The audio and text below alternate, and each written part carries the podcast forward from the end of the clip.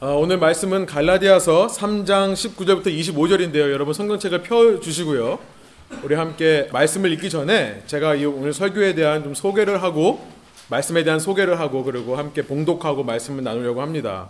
한 가지만 좀 말씀드리면 여러분 아시겠지만 제 설교 들어서 아시겠지만 제 설교의 목적은 뭐냐면요. 제가 여러분에게 제 생각을 얘기하는 게 아니라 제 설교의 첫 번째 목적은 뭐냐면 제일 중요한 목적은 뭐냐면 여러분들로 하여금 이 성경에 있는 말씀이 무슨 말씀인지를 깨닫게 해드리는 게 제 목적이라고 생각을 해요. 그래서 제 설교가 조금 어, 지루하고 좀 성경 공부 같을 수 있습니다. 특별히 오늘은 좀 더 그래요. 오늘 본문이 상당히 어려워요. 그래서 어, 좀 그럴 수 있지만 제 의도는 여러분들이 집에 가셔서 성경을 다시 한번 읽어보실 때 아 이 말씀이 이 말씀이었구나라고 깨닫게 하는 것을 도와드리는 목적이니까 어, 여러분들이 좀 같이 따라오시면서 이 말씀이 무엇인지 저는 믿습니다. 이 말씀이 여러분에게 직접 말씀하실 거라고 믿어요. 저는 그걸 도와드리는 거고요.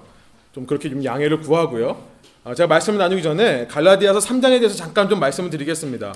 사도 바울은 갈라디아서 3장에서 구원을 얻기 위해서는 먼저 율법의 요구를 이루어야 된다라고 말하는 유대주의자들, 주디아이저들의 거짓 가르침에 대항하여서 참 복음이 무엇인지를 제시해 왔습니다.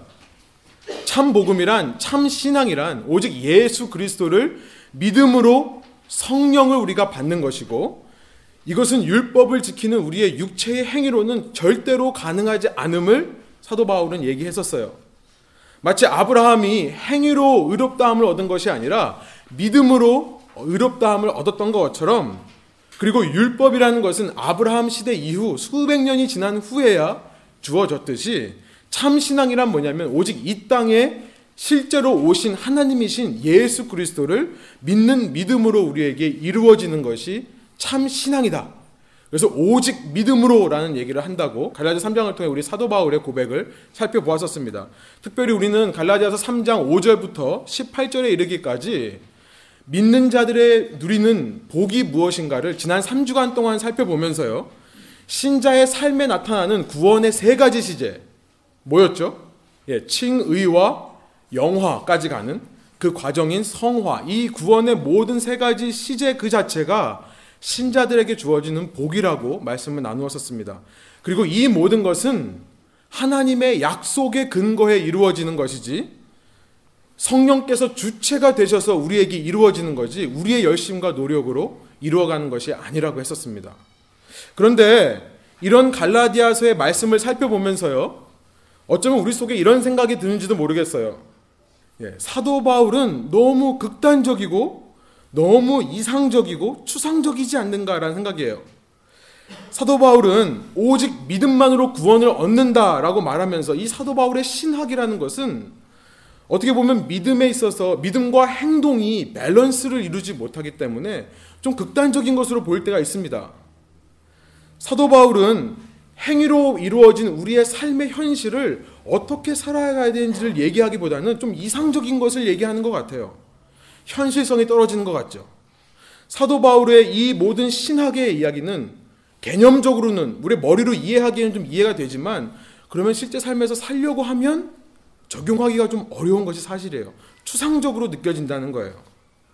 만일 구원이 우리 육체의 행위와 전혀 관계없이 우리에게 주어지는 거라면 그러면 여러분 나의 행동은 중요하지 않은 것입니까? 만일 우리의 성화가 내가 주체가 아니라 성령께서 나를 이끌어 가시는 나에게는 수동적인 은혜가 되는 것이라면 그러면 나의 노력과 나의 마음가짐은 전혀 상관이 없느냐는 거예요. 그래서 칭의라고 말하는 일방적인 하나님께서 우리에게 일방적으로 부어 주시는 은혜, 성화라는 수동적인 은혜를 강조하고 있는 이 말씀들이 마치 참 신앙을요 무책임한 방종처럼 말하는 것은 아니냐는 거예요. licentiousness 내 멋대로 하는 거죠. 그래서 우리의 행위는 전혀 상관이 없다고 말하기 때문에 참 신앙을 이루는 데 있어서 우리의 노력과 열심이 전혀 필요 없고 그래서 나태하고 게으른 신앙생활을 정당화하는 것은 아니냐는 거예요. 여러분 이런 생각이 좀 들지 않으셨습니까? 저만 들었나요? 그냥 기분이 나쁘세요 오늘? 예. 오늘 본문에서 사도 바울은요 이런 모든 의문들과 걱정들을 한 방에 한 방에 날려버릴 답을 제시하는데요. 그 답은 한마디로 말하면 뭐냐면요. 율법이라는 것은 선하신 하나님께서 주신 선한 거라는 거예요. 율법에게는 나름대로의 선한 목적이 있다라고 말씀하는 겁니다. 율법은 선한 거예요. 문제는 율법이 나빠서 문제가 아니라 뭐가 문제예요? 우리가 문제라는 거예요. 우리의 죄악된 본성은요, 율법 없이도 살아갈 수 있을 정도로 저는 이렇게 표현하고 싶어요. 우리의, 우리의 본성은요, 율법 없이 우리가 살아갈 수 있을 정도로 호락호락하지 않아요. 우리의 죄성이라는 것은 그렇게 만만히 볼 것이 아닙니다. 만만하지 않다는 거예요. 오직 믿음으로 일방적인 구원을 받고요. 우리가 성령에 이끌려서 수동적으로 성화의 삶을 이루어 가지만 우리가 반드시 기억해야 될 것은 뭐냐면요. 그러한 믿음을 갖고 그런 믿음을 유지할 수 있고 그렇게 성령의 이끌리심에 받을 수 있는 것이 우리의 본성적 성향이 절대 아니라는 거예요. 우리의 본성적인 성향으로는요. 믿음을 갖지 못해요. 믿음을 유지하지도 못하고요. 성령의 이끌림을 받을 수도 없다는 거예요. 우리 안에 있는 이 죄성이라는 것은요. 한번 보여주세요. 펫, 애완동물이 아니에요. 우리 속에 있는 죄성이라는 것은요. 저는 이렇게 생각해요. 맹수와 같다. 비스트. 굶주린 사자와 같습니다. 우리 안에 있는 죄성이라는 것은요. 우리가 적당히 길들여서 adequately tame. 우리가 그냥 적당히 길들여서 우리가 데리고 살 수 있는 존재가 아니라는 거예요. 여러분 제가 경영 서적을 옛날에 읽다가 경영과 관련된 서적 중에 이 스티브 캣츠라는 사람이 K A T Z라고 spell을 하더라고요. 이 사람이 쓴 Lion Taming 사자 길들이기라는 책이 있습니다. 여러분 참 책 제목이 재밌죠. Taming by Cat. 예. 아주 영어를 좀 알아들으셔야지 좀 웃는데 이거 참. 네, 아우 답답하네요 정말. 예. 이 책은요 직장 상사를요 기업을 가리켜서 라이언 사자에 비유해요. 그래서 이 책의 내용을 한마디로 말하면 이런 거예요. 어떻게 회사에 들어가서 물려 죽지 않고 살 수 있는가. 뭐 이런 성공 전략을 가르쳐준 책입니다. 참 흥미로워요. 그는요 실제로 서커스나 동물원에서 이 사자를 조련하는 사람, lion taming 하는 사람을 실제로 인터뷰를 했습니다. 그러면서 이 사자의 특성을 발견해냈어요. 그리고 그 사자의 특성을 직장 상사와 기업의 특성과 연결해서 설명을 합니다. 그런데 그가 이 책을 쓰면서 첫 번째 챕터가 뭐냐면 제목이 이래요. Lions cannot be tamed. 사자는 길들여지지 않는다라는 제목으로 시작해요. 이 사람은요, 수많은 사람들이 인터뷰해 본 결과 뭐냐면, 그들이 똑같이 말하는 게 뭐냐면, 사자라는 동물은 인간이 길들일 수 있는 동물이 아니라고 얘기를 한대요. 참 신기하죠? 오히려 사람이 사자의 비율을 맞춰가면서 어떻게 보면 테임 당하는 거예요. 길들여지면서 사자를 길들인다고 그러는 거예요. 우리가 막 서커스에서 보면 막 사자가 하라는 대로 하잖아요. 근데 그게 뭐냐면은 평소에 정말 비율을 잘 맞춰줘가지고 그 순간만큼은 듣게 하는 거래요. 예. 우리 결혼하신 분들은 좀 아시죠? 무슨 말을 하는지, 그죠? 남편을 움직이는 방법, 그죠? 아내를 움직이는 방법. 조련사가 사자의 본성과 성향을 제대로 파악하고 있지 않으면요, 오히려 위험을 당할 수 있는 거예요. 마찬가지로 이 책에서 뭐라고 얘기하냐면, 직장 상사도 그렇대요. 직장 상사도 내가 길들일 수 있는 존재가 아니래요. 오히려 내가 눈치를 보면서 맞춰가야 되는, 뭐 이런 책입니다. 이 사람은요, 이 책에서 뭐 성공하기 위한 82개의 전략을 얘기하는데요. 말하자면 한마디로 말하면 이런 거예요. 사자와 같이 춤을 춰라. 막 이런 얘기를 해요. 근데 그 중에 참 재밌는 게 뭐냐면 이런 얘기가 있어요. 지나가는 말로 하면은 어떤 말이 있냐면 때로 사자가 여러분을 쫓아올 수 있다. 그러나 그것은 그의 본능일 뿐 여러분에게 화가 나서 그런 게 아니다. 뭐 이런 얘기를 해요. 네, 뭐 재미없네요. 네. 무슨 말씀인지 알아들으시긴 들으시는 거죠? 예. 저는 오늘 본문을 읽기 전에요. 이런 전제를 좀 하고 넘어가고 싶어요. 우리 속에 있는 죄성이라는 것은요. 우리가 애완동물처럼 풀어놓고 기를 수 있는 게 아니라는 거예요. 우리 속에 있는 죄성이라는 것은 맹수와 같아요. 우리가 동물원에 가보면 맹수들을 막 풀어놓나요? 우리에 가둬놓고요. 우리로부터 또 도랑파가지고 점프도 못하게 하고요. 별별거 다 하잖아요.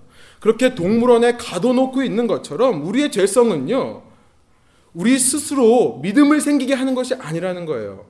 우리의 죄성은 우리의 믿음을 유지하지 못하게 해요. 우리의 죄성은 우리가 성령님께 온전히 이끌리도록 하지를 못하게 해요. 그래서 우리의 죄성은 반드시 가두어 놔야 된다는 거예요. 가두어 놔야 된다는 것입니다. 아니 더 나아가서 저는 이렇게 생각해요. 참된 성령의 인도하심을 받으려면요. 내가 사자를 기르겠다는 식으로 내 죄성을 대하면 안 되고요. 아예 그 사자를 죽여버려야 된다고 생각을 합니다. 그래야 제가 온전히 성령에게 이끌릴 수 있다고 생각해요. 그렇게 우리가 구원과 성화에 대해 얘기하면서요. 우리가 그냥 sit back and relax. 우리가 그냥 뒤에 앉아서 편안하게 그냥 내가 하는 대로 내버려 둘 수가 없는 거라는 것입니다. 우리가 정신을 바짝 차리지 않으면요. 우리는 너무나 하나님의 은혜에 대해 얘기하면서 일방적이고 수동적인 은혜에 대해 얘기하면서 너무나 쉽게 방종과 나태의 삶으로 치우칠 수 있다는 거예요. 다른 말로 말하면요. 하나님께서 애초에 율법을 주셨던 데는 그런 만한 이유가 있었기 때문에 그렇다는 거예요. 율법에게는 분명히 선한 목적이 있고 우리가 신앙인으로서 그 율법의 목적을 잘 이해해야 우리는 참 복음의 메시지를 제대로 이해하고 그 메시지를 실천함을 통해 믿음의 성숙과 성장을 이룰 수 있다는 것입니다. 중요한 말이에요. 우리가 율법을 완전히 이해해야 율법의 선한 목적과 의도를 이해해야 참된 복음의 생활을 할 수 있다는 거예요. 우리 이런 전제를 가지고 우리 본문을 한번 우리 함께 일어나셔서 함께 읽기를 원하는데요. 갈라디아서 3장 19절과 25절. 제가 지금 말씀드린 것을 이해하는 것을 바탕으로 한번 말씀 한번 읽어보시기 바랍니다. 한번 한 목소리로 19절부터 25절까지 한번 읽을게요. 그런즉 율법은 무엇이냐? 범법함으로 더하여진 것이라. 천사들을 통하여 한 중보자의 손으로 베푸신 것인데 약속하신 자손이 오시기까지 있을 것이라. 그 중보자는 한 편만 위한 자가 아니나 하나님은 한 분이시니라. 그러면 율법이 하나님의 약속들과 반대되는 것이냐? 결코 그럴 수 없느니라. 만일 능히 살게 하는 율법을 주셨더라면 의가 반드시 율법으로 말미암았으리라.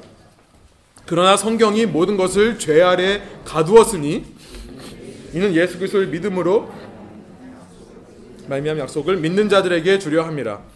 믿음이 오기 전에 우리는 율법 아래 메인바 되고 계시될 믿음의 때까지 갇혔느니라. 이같이 율법이 우리를 그리스도께로 인도하는 초등교사가 되어 우리로 하여금 믿음으로 말미암아 의롭다함을 얻게 하려 함이라. 믿음이 온 후로는 우리가 초등교사 아래에 있지 아니하도다.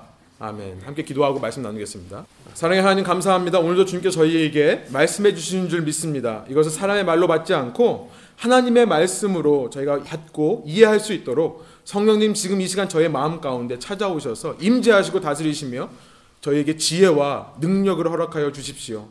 그러나 주님 저희가 이것을 그냥 머리로만 이해하는 것이 아니라 이 말씀이 가리키고 있는 삶의 현실을 순종함으로 살아가기를 소망합니다. 주께서 우리를 도와주셔서 하나님이 원하는 믿음의 성숙과 성장을 이뤄내는 한 사람 한 사람 될 수 있도록 인도하여 주십시오. 감사드리며 예수님 이름으로 기도합니다. 아멘. 말씀드렸지만 사도 바울이 이 편지를 쓸 당시에는 유대주의자들이라고 하는 주디아이저들은 구원을 얻으려면 너가 먼저 할례를 받아야만 된다라는 식의 논리를 폈었습니다. 이에 대해 사도 바울은 오직 믿음으로 말미암아 우리는 구원을 받는 것이지 우리 어떤 육체의 행위로 구원을 받는 것이 아니다라고 얘기했었어요.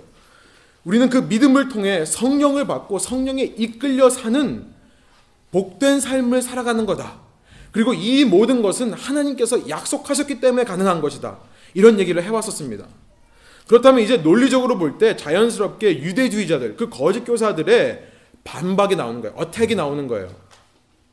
어떤 어떤 질문이냐면 어떤 공격이냐면요. 이런 거예요. 만일 너가 말한 대로 하나님의 약속만으로 사람이 의롭게 되고 구원을 얻는 거라면 그렇게 하나님의 약속이라는 컨베이어 벨트 위에서 신자들이 칭의로 시작하여 영화까지 가는 거라면 약속만으로 충분하지 왜 하나님은 과거에 이스라엘에게 율법을 주셨던 것이냐라는 질문이에요.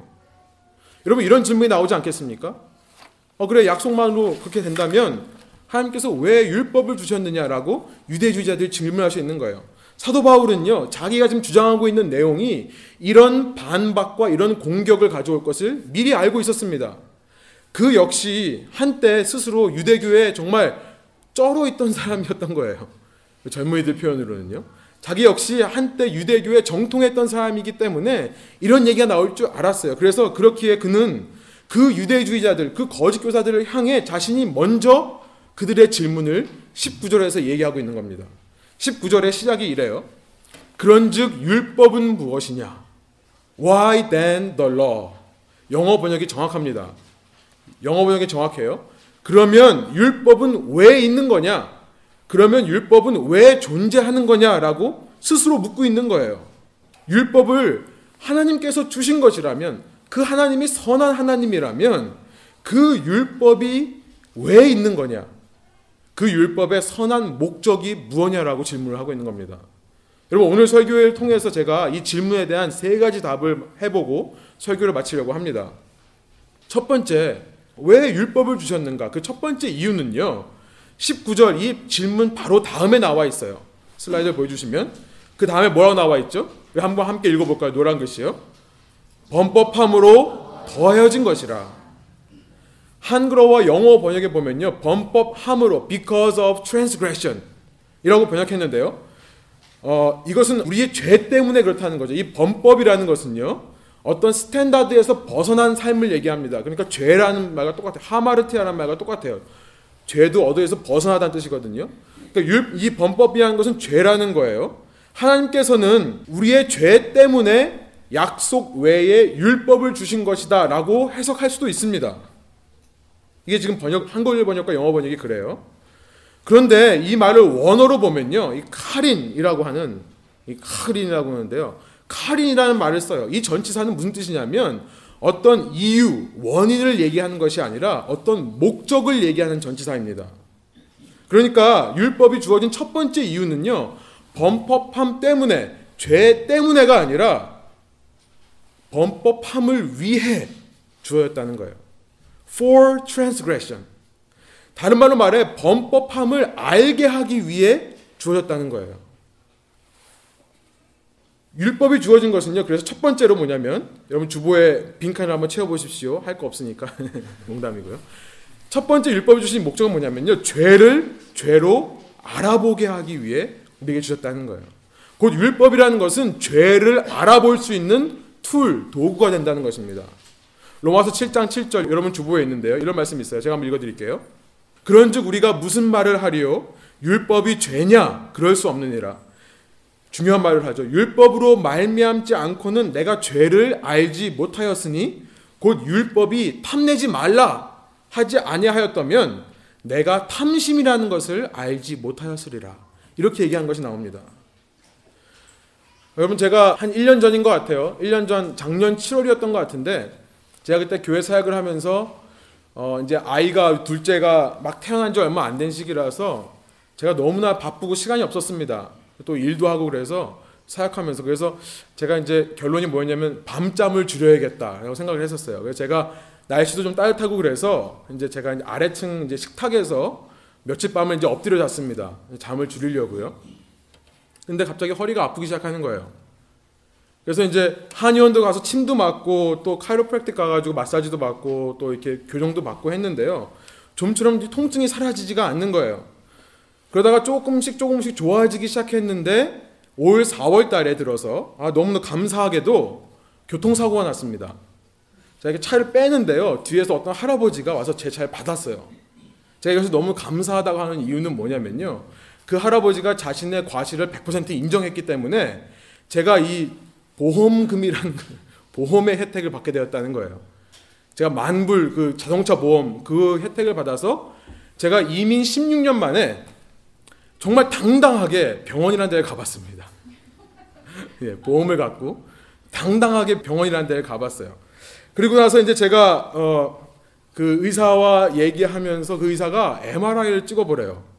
그 제가 이제 태어나서 처음으로 MRI라는 것을 찍어봤어요.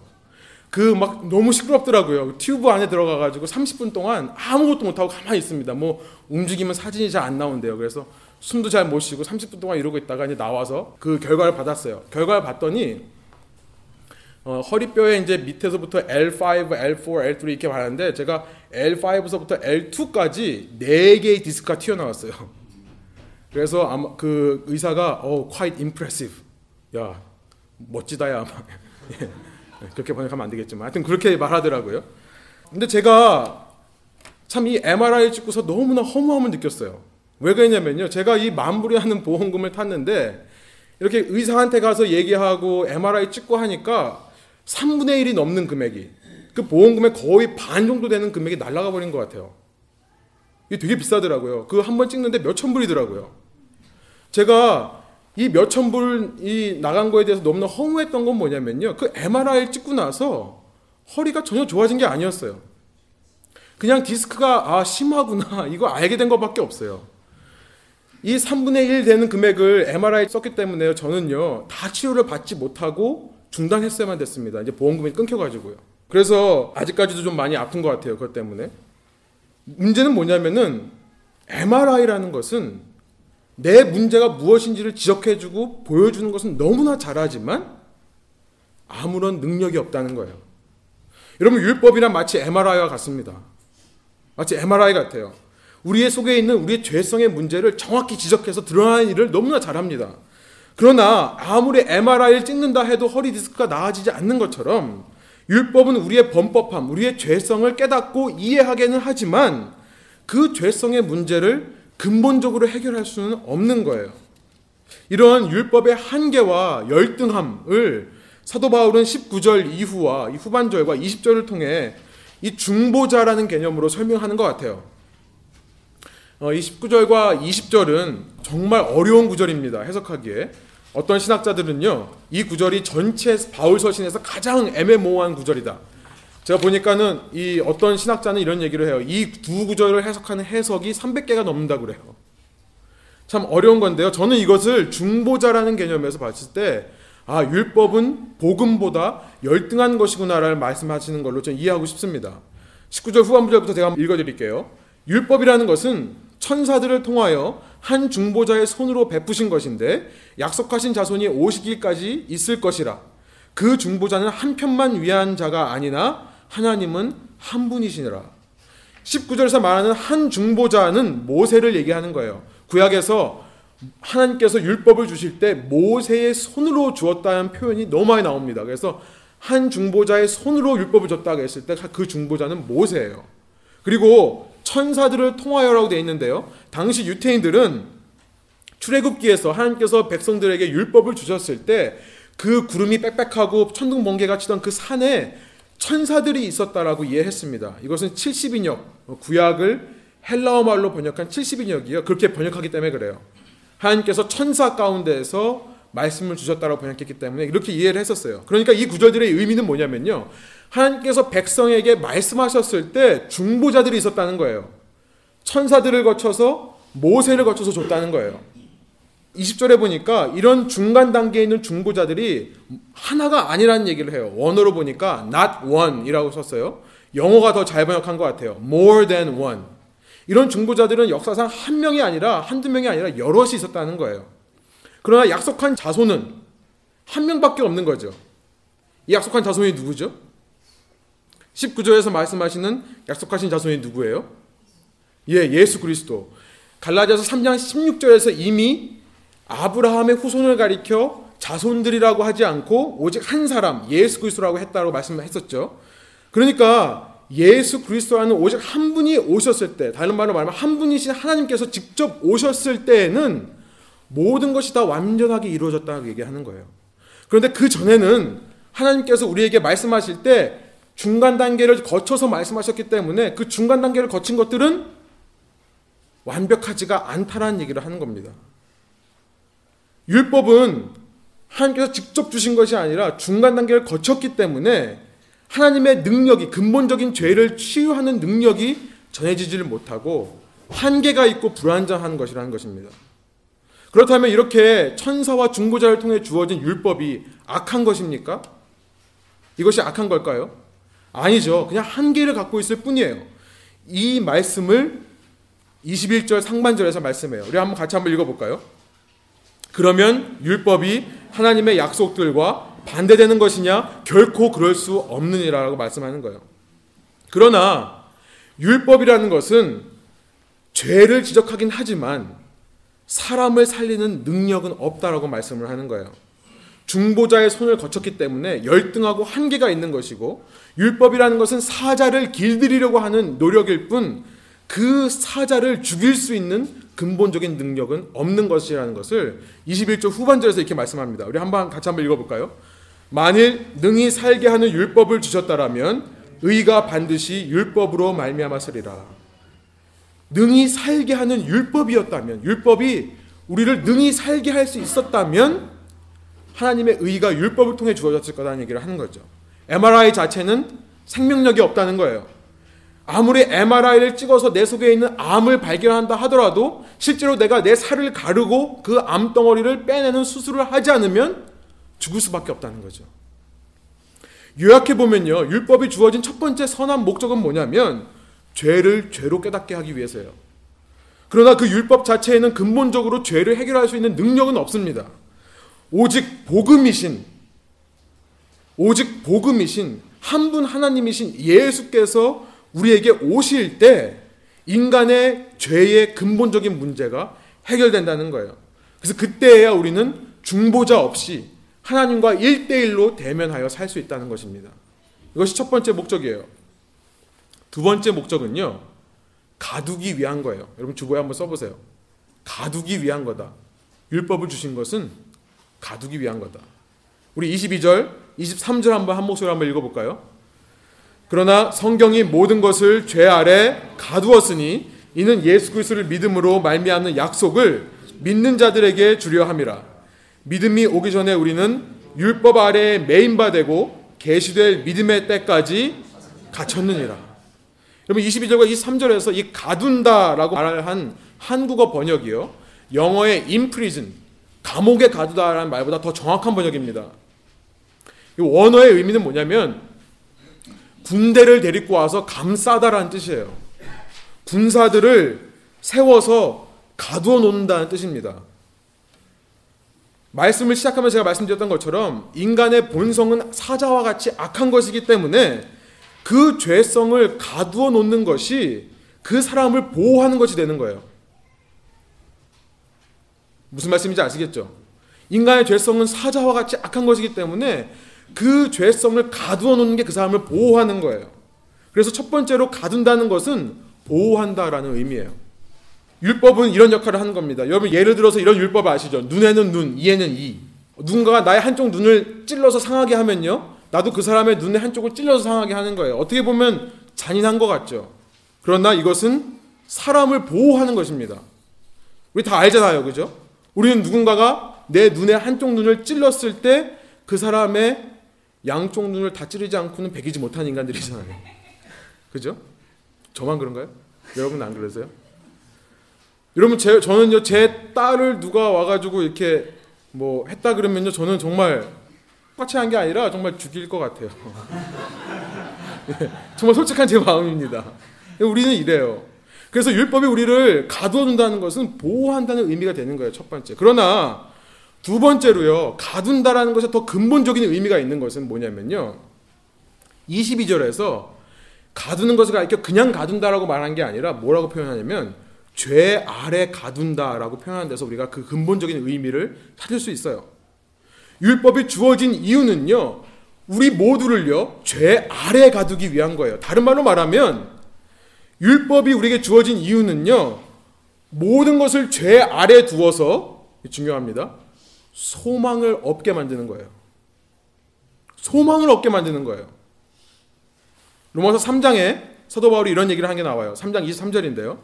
모든 사람이 죄를 범하였음에 하나님의 영광에 이르지 못했다. 사도 바울은 뭐라고 말하냐면 하나님께서 율법을 주셨는데 그 율법 아래서 사람들이 죄를 깨달았습니다. 그 죄 때문에 그 누구도 하나님의 영광에 이르지 못했습니다. 소망이 없습니다라고 얘기를 하는 거예요. 여러분 하나님께서 왜 율법을 주셔서 이렇게 죄 속에서 절망하게 하는 겁니까? 여러분 그 이유가 우리가 방금 읽었던 본문 22절 후반절에 나와 있어요. 제가 한번 읽어 드릴게요. 그러나 성경이 모든 것을 죄 아래 가두었으니 그 뒤에 이유가 나오죠. 왜 그랬어요? 이는 예수 그리스도를 믿음으로 말미암는 약속을 믿는 자들에게 주시기 위해서. 그 이유는요. 예수 그리스도를 믿는 믿음으로부터 나오는 약속을 받게 하기 위해서 그렇다는 거예요. 쉽게 말하면 이런 거예요. 모든 것이 다 죄로 덮이기 때문에 이제 우리는요. 유일한 탈출구가 되시는 예수님만을 바라보게 된다는 거예요. 여러분 마치 이런 것 같습니다. 터널 안에 터널 안에 있는데요. 터널이 어두워지면 어두워질수록 그 터널에서 나가는 저 입구에 있는 빛이 나오는 불빛이 더 강해지는 것과 마찬가지예요. 여러분 저는 제가 참 모자란 사람이라서 이런 비유밖에 생각이 나지 않는데요. 제가 한때 너무나 즐겨 찾았던 이 나이트 클럽, 클럽이 좀 생각이 나요. 저는 이 얘기를 읽으면요, 클럽이 생각납니다. 여러분 어두움을 죄라고 한번 비교해 보세요. 여러분 클럽 안은 항상 어둡죠, 그죠? 근데 저는 밝은 클럽을 못 봤어요. 끝날 때나 불 다 켜가지고 나가게 하죠. 끝날 때까지 있어 보신 분들은 알죠. 예. 여러분 클럽은 어두워요. 죄가 넘치고 있습니다. 그런데 거기에 조명을 막 비춰주죠. 화려한 조명. 그러면 사람들이 그 안에서 뭐해요? 예, 춤추고 놀잖아요. 나갈 생각을 안 해요. 나갈 생각을 안 합니다. 그런데요, 어, 제가 실제 경험이 있다고 말씀드리면 너무 은혜가 안 될 것 같은데, 실제로 이런, 이런 경험이 있었어요. 갑자기 정전에 대해서 불이 다 꺼져요. 한번 상상해 보세요. 막 춤추고 있는데요. 정전이 돼가지고 불이 다 꺼진다고 생각해 보세요. 여러분 그때 저희 교회도 있지만은 저도 봤습니다. 엑시 사인만요. 그것만 보이는 거예요. 그 사람들이 어떻게 해요? 아 그때 나가요. 그 전에는 아무리 나가라고 해도 안 나가죠. 다 꺼지고 엑시만 보이니까 글로 나가게 되는 거예요. 여러분 율법은 마치 이런 것과 같다는 거예요. 율법은 온 세상을 다 죄로 덮는 것입니다. 다 어두움으로 덮어버리는 거예요. 그래서 오직 예수 그리스도라는 엑신만이 보이게 하는 거예요. 예수 그리스도라는 엑싯의 빛만이 보이게 하고 그래서 사람들로 하여금 그 빛 가운데로 나오게 하는 것이 율법의 두 번째 목적이라는 거예요. 여러분 그래서 존 스토트는요 이런 말을 했었습니다. 제가 한번 되어 있는데 제가 한번 한국말로 제가 번역해 봤어요. 한번 읽어 드릴게요. 율법이 우리를 정죄하고 죽인 후에야 우리는 칭의와 생명을 얻기 위해 예수 그리스도를 부르짖게 된다. 율법이 우리를 우리 자신에게 절망하도록 만든 후에야 우리는 예수님을 진정으로 믿을 수 있게 된다. 마지막에 뭐라고 하냐면 율법이 우리를 지옥에까지 낮춘 후에야 우리는 우리를 천국에까지 올려주는 복음에게로 우리의 눈을 돌리게 된다. 여러분 이것이 첫 번째, 두 번째 목적이냐면 마지막 율법의 세 번째 목적은요 이런 겁니다. 첫 번째가 죄를 죄로 알아보게 하는 것이고 두 번째가 그래서 죄 아래 가두어서 오직 예수님만을 보게 하는 거라면 세 번째 율법의 목적은요. 그렇게 우리가 소망을 갖고 바라보는 예수께로 우리를 실제로 인도하기 위한 것이 세 번째 목적이에요. 이런 목적을 설명하기 위해요. 사도 바울은 율법을 초등교사라고 번역된 가디언에 비유하고 있습니다. 우리 한번 24절과 25절 우리 본문 말씀을 한번 한 목소리 한번 읽어볼까요? 이같이 율법이 우리를 그리스도께로 인도하는 초등교사가 되어 우리로 하여금 믿음으로 말미암아 의롭다함을 얻게 하려 함이라.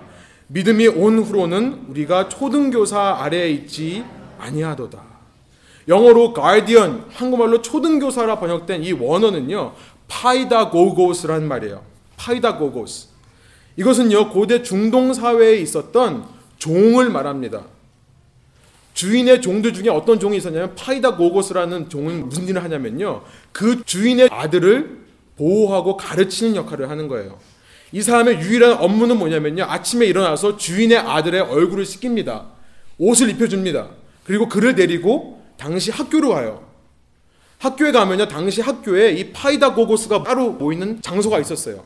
아니면 심지어 같은 교실 안에 주인의 아들과 함께 앉아서 선생님의 가르침을 같이 듣습니다. 그러고 나서 그것이 끝나면 그 아이를 데리고 집에 와요. 집에 와서 뭘 하냐면 오늘 배운 내용들을 다시 물어봐요. 그래서 그 아이로 하여금 이해하고 말할 수 있도록 돕는 역할을 하는 거예요. 율법은 마치 이와 같다는 것입니다. 율법은 하나님의 백성을 이렇게 파이다 고고스처럼 그가 성인이 될 때까지 다른 말로 말하면 어린 아이와 같던 이스라엘 백성들을 유아기와 사춘기, 청소년기를 지나 완전한 이스라엘, 영적인 이스라엘 될 때까지 그를 인도하고 가르치는 역할을 했다는 거예요. 그래서 마치 그 아이가 성인이 되면 여러분 그 아이가 성인이 됐다고 생각해 보세요. 그럼 자기가 돌아봤었을 때 그 파이다 고고스가 자기를 인도하고 가르쳤던 것을 전부 잊고 자신 마음대로 삽니까? 아니죠. 파이다 고고스의 역할은 옳은 것을 가르쳐 주는 거예요. 그래서 이 아이가 성인이 된 후에는 자기가 가르쳐 주지 않아도 스스로 그 옳은 일들을 행할 수 있도록 돕는 것입니다. 아이는 성장한 후에 파이다고고스가 가르쳐준 모든 것을 다 버리는 게 아니에요. 이제는 그전에는 파이다고고스가 하라고 하라고 해서 했지만 이제는 자기 스스로 하는 거예요.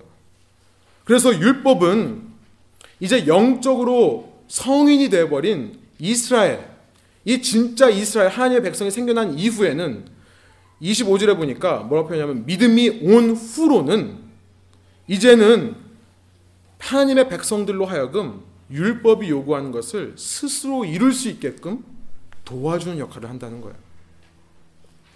여러분 그래서 예수 그리스도는 율법을 폐하러 오신 분이 아니라 율법을 완성시키러 오신 분이라고 하잖아요. 율법의 핵심이라고 할 수 있는 하나님 사랑과 이웃 사랑이 이전에는 율법에 의해서 강제적으로 강요로 아이들에게 교육이 되었지만 이제는 예수 그리스도를 통해 성인이 되는 거예요. 하나님의 백성이 성인이 되는 것입니다. 이제는 강요와 강제가 아닌 스스로 자발적으로 그 율법의 핵심을 지키려고 하는 하나님 사랑과 이웃 사랑을 지키고자 하는 마음이 생겨나는 거예요.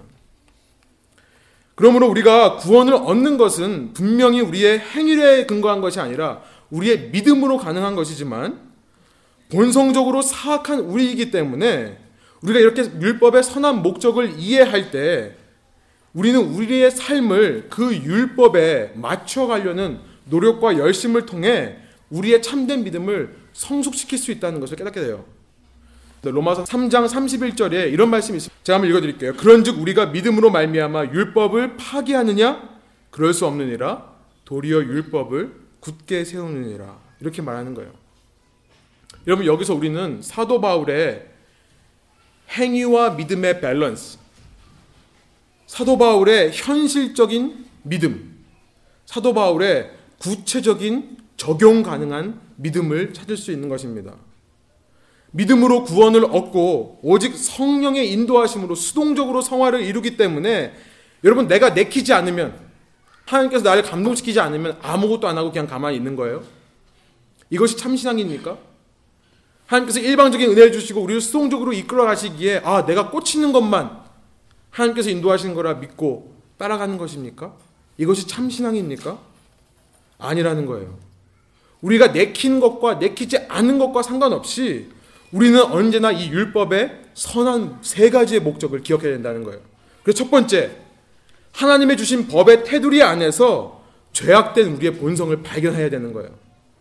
매 순간에 아 혹시 이 상황에 내 본성이 있지는 않는가? 내 죄성이 드러나고 있는 것은 아닌가? 점검해야 되는 겁니다. 두 번째, 그래서 그 죄에서 구할 분은 오직 예수님인 것을 발견하는 거예요. 그리고 세 번째, 그래서 그 법의 유익과 그 선한 의도를 내가 깨닫고 그것을 이루기 위해 내 노력과 열심도 필요하다는 거예요. 이렇게 우리가 신앙생활을 할 때 이러한 우리의 노력은 우리를 더욱더 성숙한 믿음, 예수님을 닮은 신앙으로 우리를 성장하며 성숙시킬 수 있다는 것입니다. 그래서 디트릭 본 회퍼라는 사람은 감옥 속에서 이런 얘기를 했었어요. 사람이 율법에 복종할 때에야 그 사람은 은혜에 대해 말할 수 있다. 너무나 귀한 말씀 아닙니까? 사람이 율법에 복종할 때야 그 사람은 은혜에 대해 말할 수 있는 자격이 있다는 거예요. 나는 너무도 빨리 또 너무 직접적으로 신약으로 점프해가는 것이 기독교적이라고 생각하지 않는다. 참 중요한 말입니다. 여러분 물론 우리가 율법 아래에만 머물 수는 없습니다. 그 율법 아래에서 유일한 탈출구 대신 예수님을 바라보는 것이 중요합니다. 그 율법이라는 것은 어둠을 더하기 위해 주신 거예요. 그 어둠 속에서 내 자랑을 만들고 내 가식과 위선을 만들려고 주신 것이 아닙니다. 그 안에서 절망하라고 주신 거예요. 우리가 이런 어리석음을 범하지 말아야 됩니다. 그러나 반대로 율법 없이 복음을 받아들인다는 것은 다른 말로 말해 내 죄성에 대해 절망해 보지도 않고 하나님의 복음을 덥석 붙든다는 것은 싸구려 복음을 믿는다는 거예요. cheap grace입니다. 마치 여러분 요즘 쇼핑 시즌이죠. holiday 시즌이 돼가지고 store마다 세일 나 살래 살래 살래 세일이랑 반판 붙여놓고 뭐든지 싸게 해가지고 많이 팔려고 하는 것처럼 기독교의 참 복음을 얻기 위해 지불해야 되는 대가를 낮추는 결과가 되는 거예요. 이건 속임수입니다. 율법에 대한 인식 없이 예수 그리스도를 믿음으로 받아들이겠다 하는 사람은 마치 이와 같은 거예요.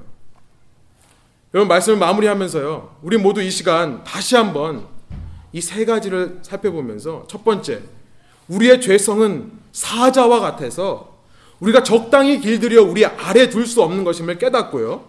이 하나님의 율법의 선한 목적을 기억하면서 첫 번째로 그 죄, 나의 죄성, 가두어 줄 수 없는 내 죄성을 직시하기를 소망합니다.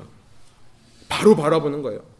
그리고 두 번째, 그 죄 속에 거할 수밖에 없는 나의 현실을 솔직하게 인정하는 거예요. 나에게는 소망이 없음을 인정하는 거죠. 유일한 탈출구이신 예수 그리스도만을 바라보기를 소망합니다.